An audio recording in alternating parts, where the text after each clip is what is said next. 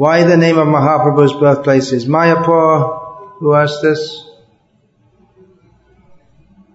Okay, so I'll answer these ones. Why is, I, I suppose the word is should be there. Why is the name of Mahaprabhu's birth, or the word is, is placed elsewhere in the sentence.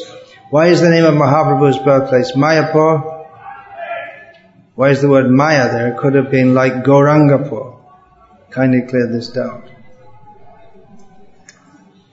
Mayapur means the place of Maya. So you may wonder, well, if Chaitanya Mahaprabhu is there, how can there be Maya there?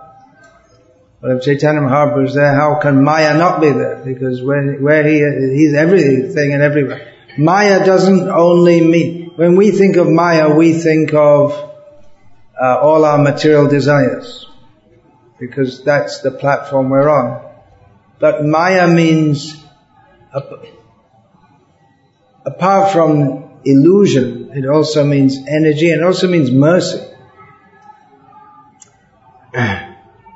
As in, for instance, Bhagavad Gita, Lord Krishna says, Ajopi san avyayatma bhutanam ishvaropi san. Uh, what's the next line? Hmm? Hmm? Ajopi san avyayatma bhutanam ishvaropi san. Prakritim swamadhishtaya sambhavami atmamayaya. Although I'm unborn and my Ajopi san my self is non-diminishing. Uh, Krishna doesn't born, he's not, he's neither born nor does he grow old or die. He's the Lord of all living beings. Nevertheless, he appears within this material energy by his own Maya. Now impersonalists, they might want to interpret this because they're rascals and they're in Maya.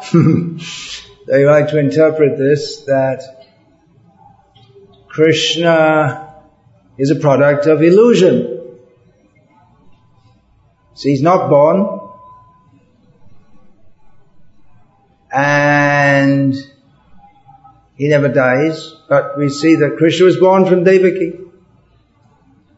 And then he dies being struck by the arrow of this Jara, the hunter.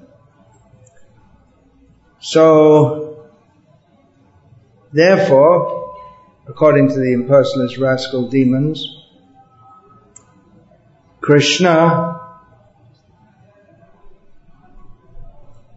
his appearance, it's just illusory because the, the ultimate truth is never born and never dies, but Krishna is born and dies.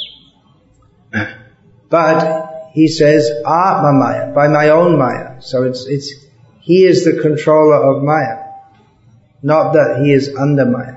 So Maya here means by his own energy, by his own mercy. So Mayapur means the place of mercy and energy.